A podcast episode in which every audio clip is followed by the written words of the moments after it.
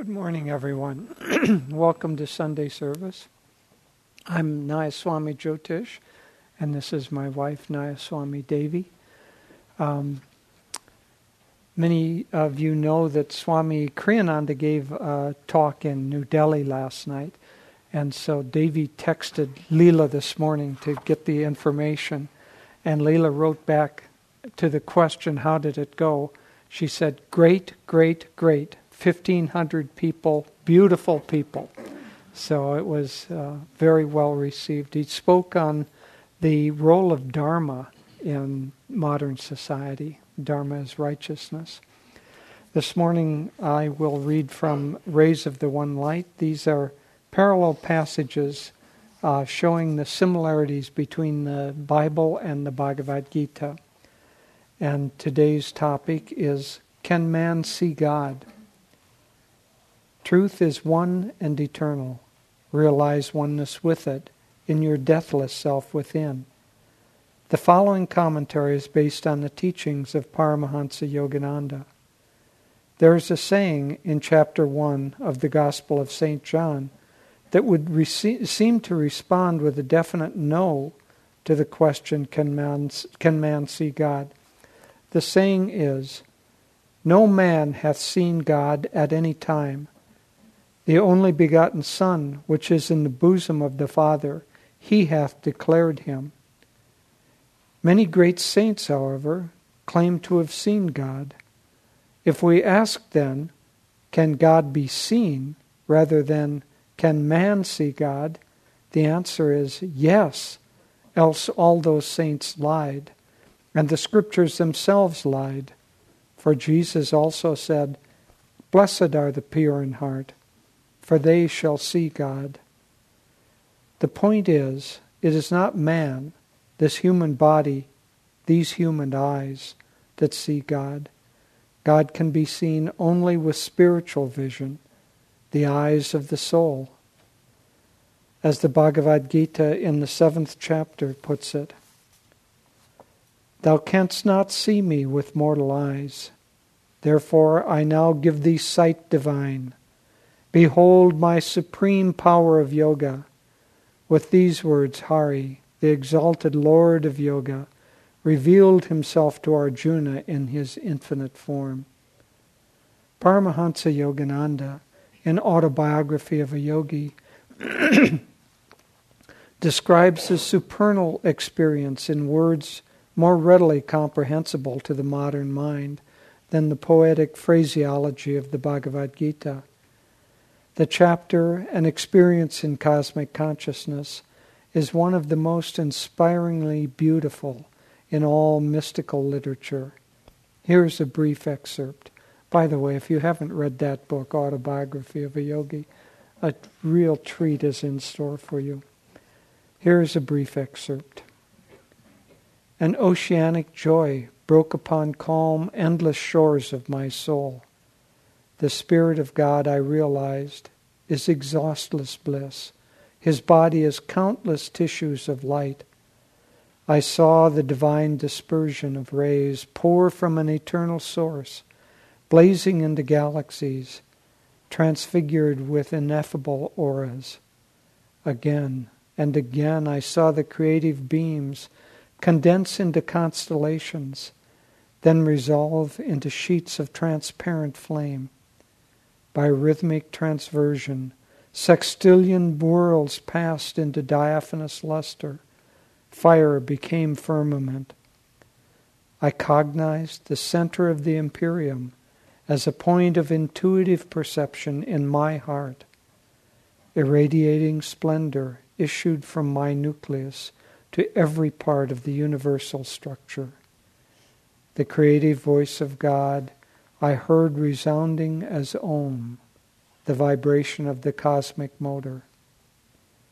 This, so the great masters aver, is what God is, and this also, they insist, is what we are in our deepest reality. Thus, through Holy Scripture, God has spoken to mankind. Om. Om.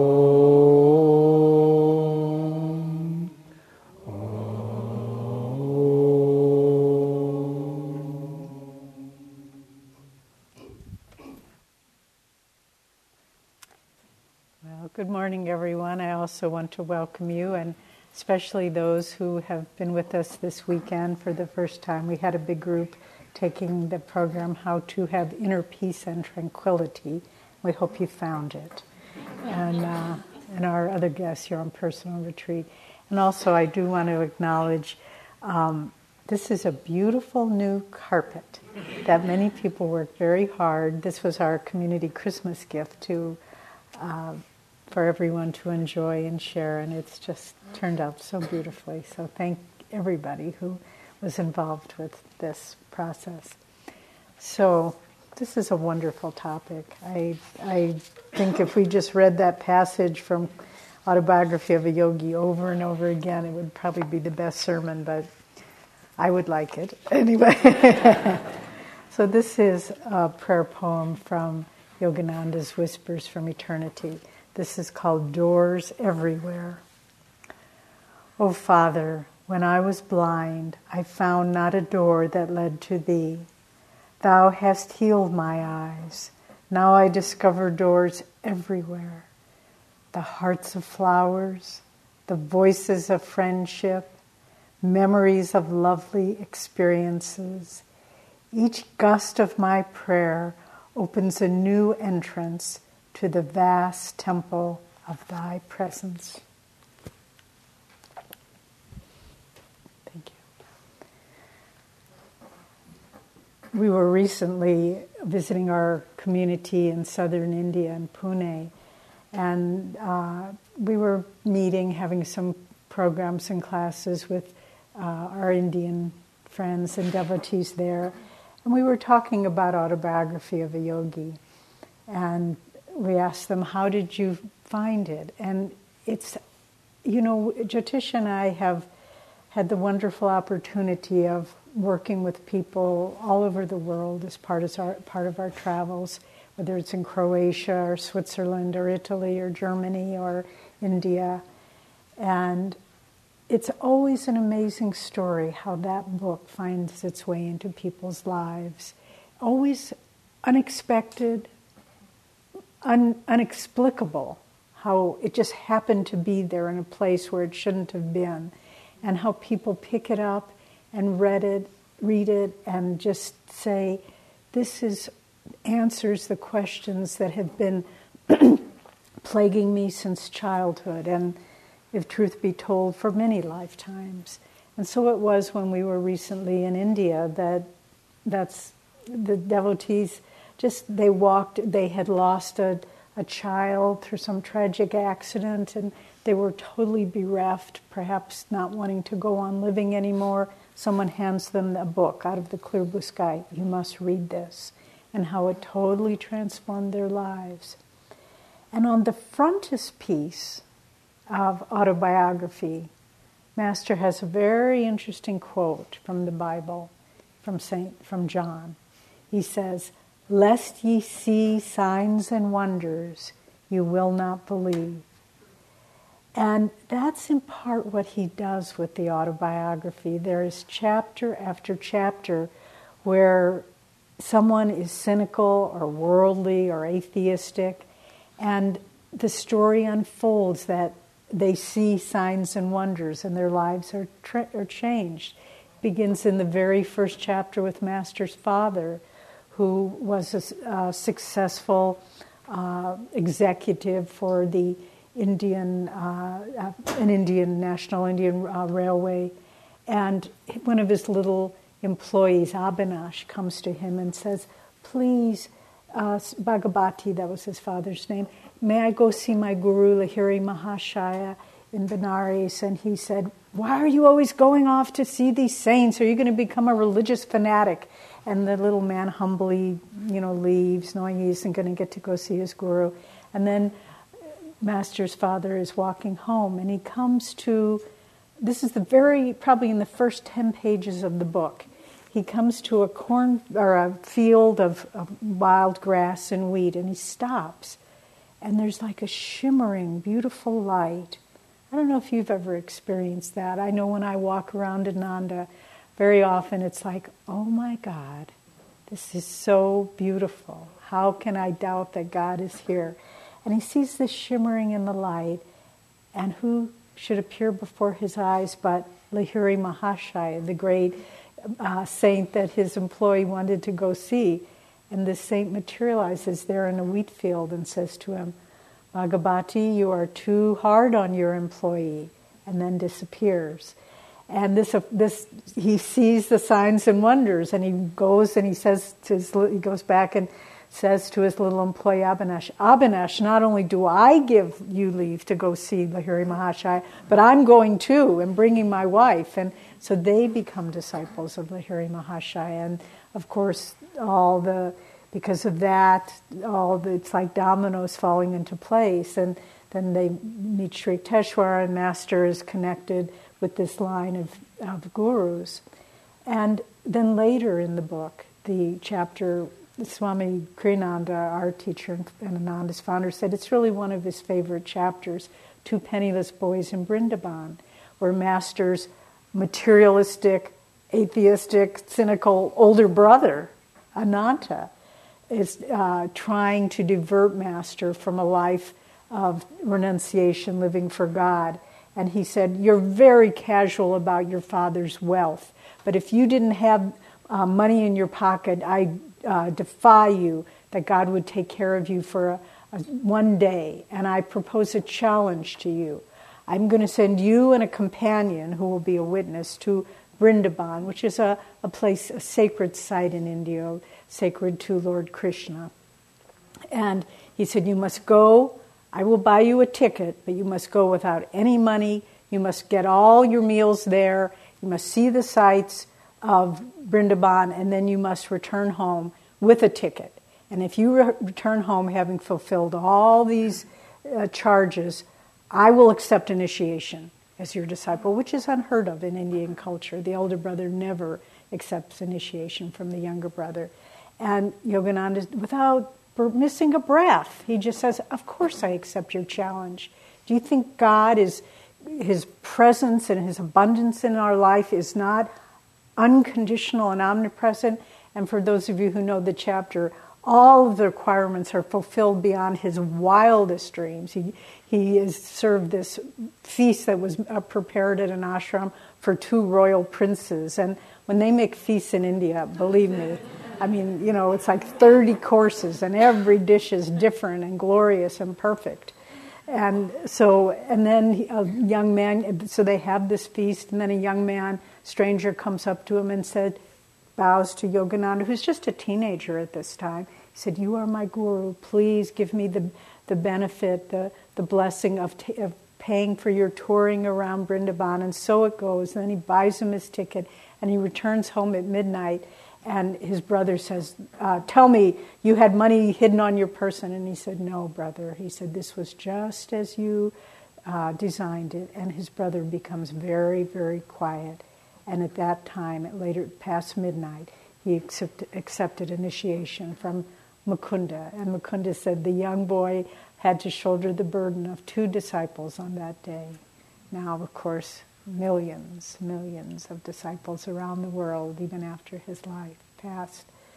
And um, star, another story, Heart of a Stone Image, where his brother in law, Satish, is cynical and his sister is devoted. He takes him to this wonderful temple in outside of Calcutta, Dakshineshwar, made sacred to by Ramakrishna, for those of you who know. And his life is transformed through a series of miracles.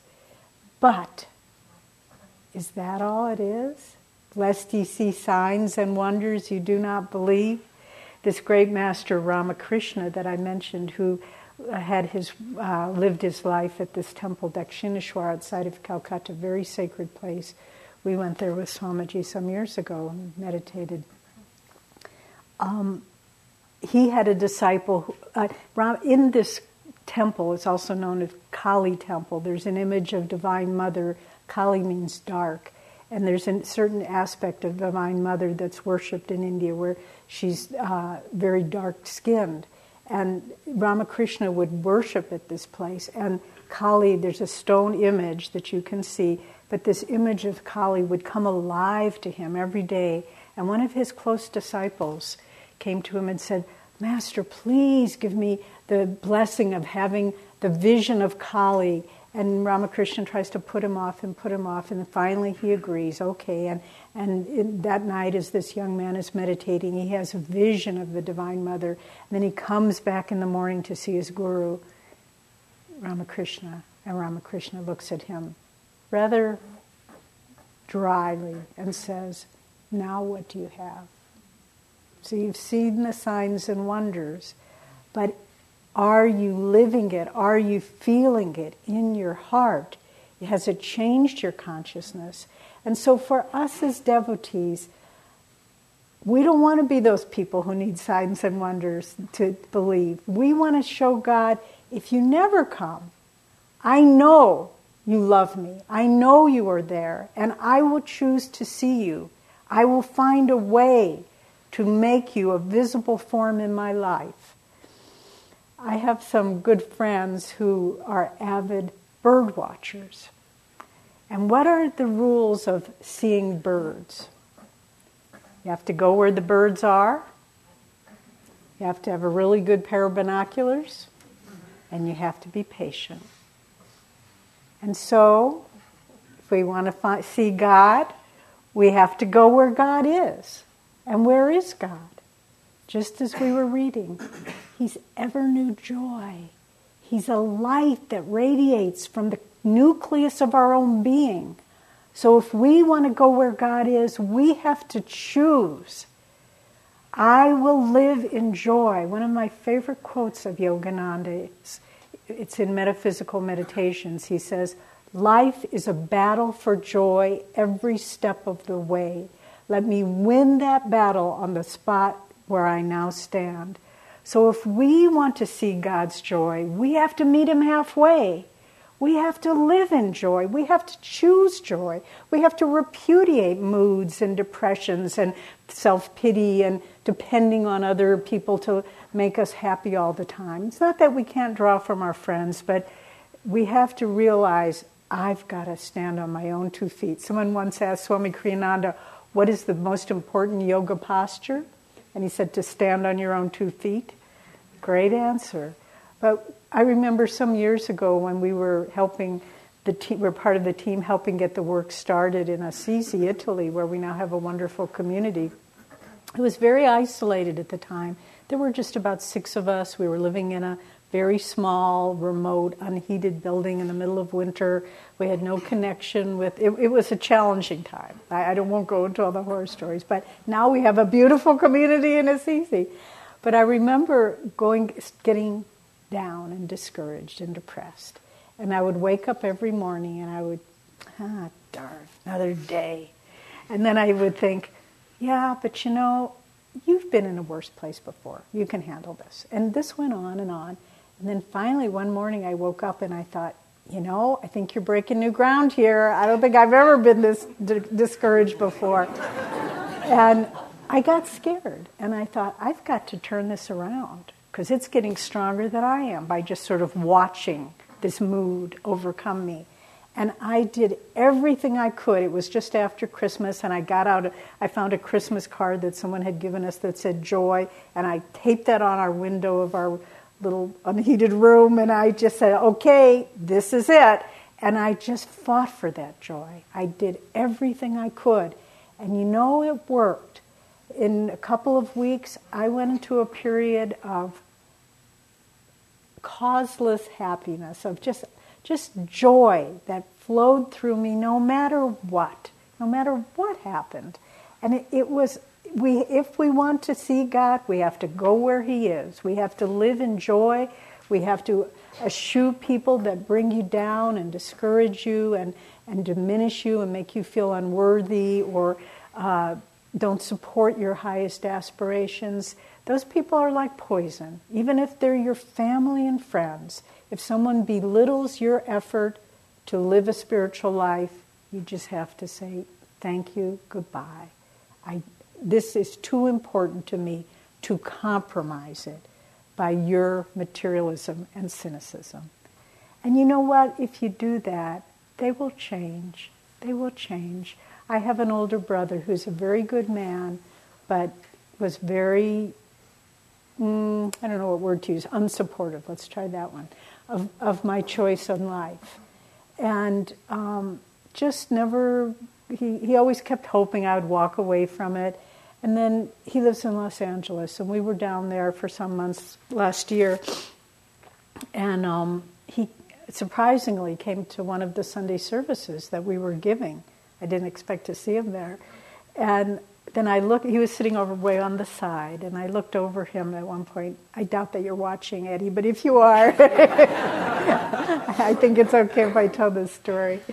Um, he was weeping. He was just crying, and I've never seen him cry. And he came up to me afterwards and he said, I haven't cried since our mom died in 1989.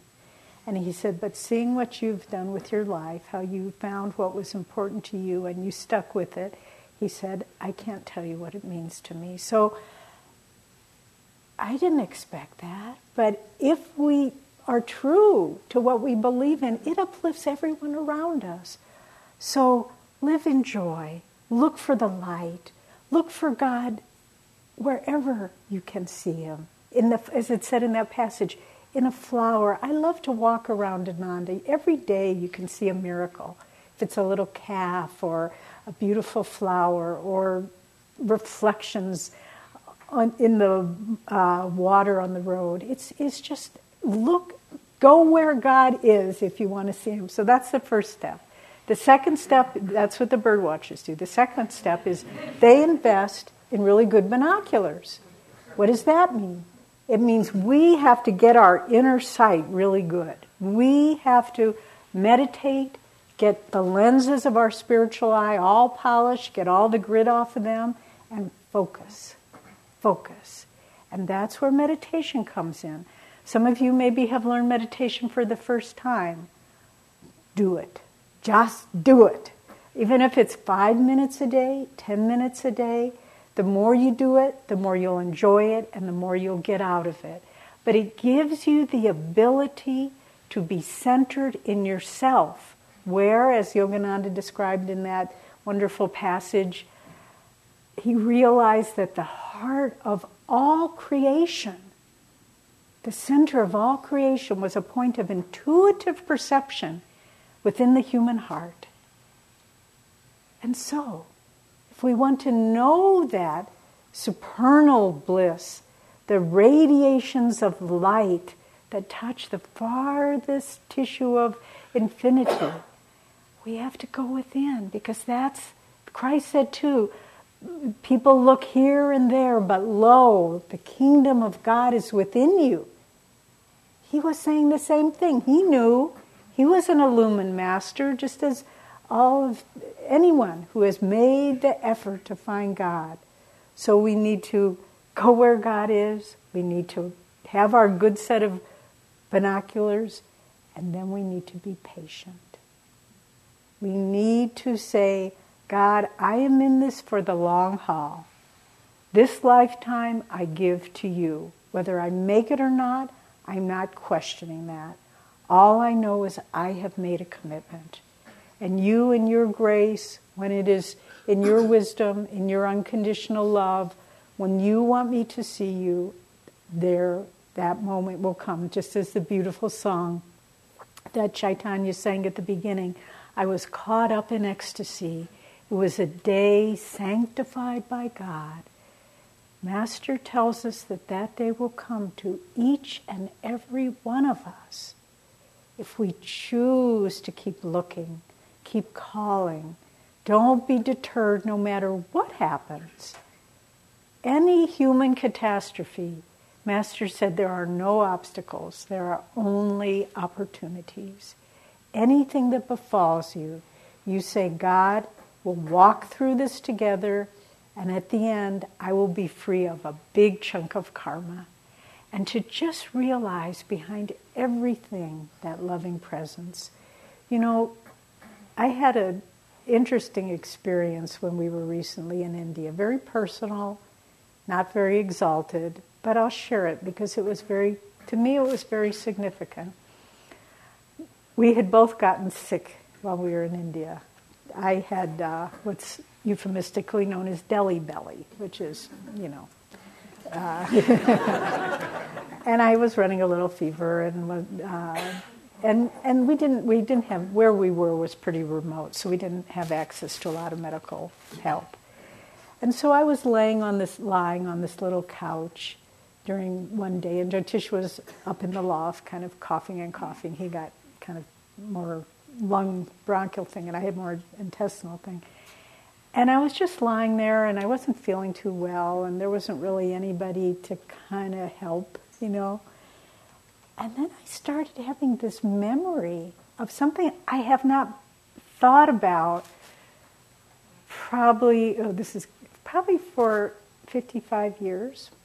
And it was, I was almost like transported to the Rathskeller, the fixed up basement of my parents' home where I grew up.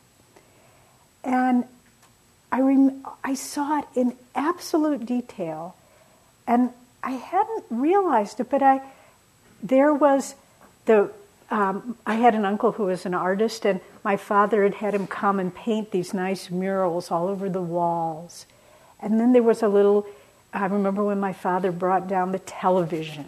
He was so proud. We were not wealthy people, but he got a television for us, and he put it down there so my brother and I could watch. And then he got a ping pong table, and little by little he had fixed up that basement so it was a wonderful play area for the children, and all our friends would come over. And then I remember he put in a little bathroom down there. That was it.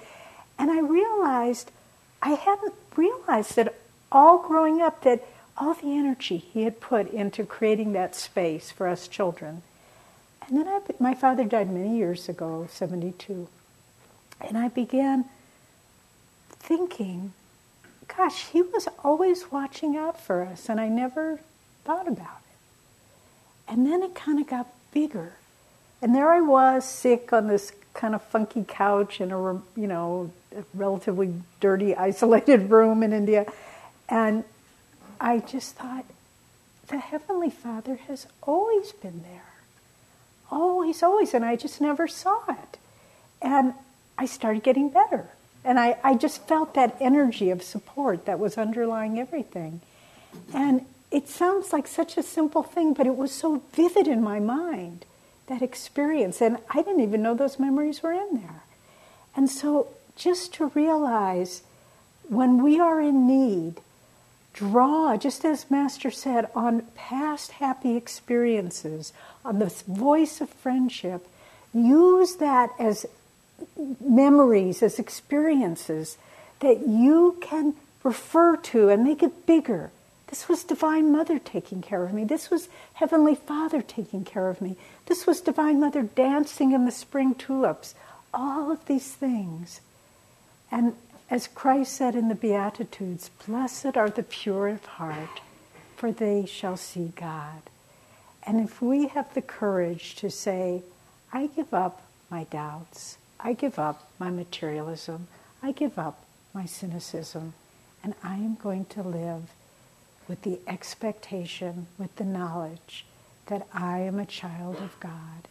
And then I will see Him. We will see Him in every moment of our lives. We will see Him because ultimately that is who we are. How could we not? Gyanamata said, one of Master's most advanced women disciples said, Your own will surely come to you in fact, you cannot avoid it. What is our own? God's presence within us. So let's go forth in perfect faith that we will see Him and we will know the joy of His presence within us in this lifetime.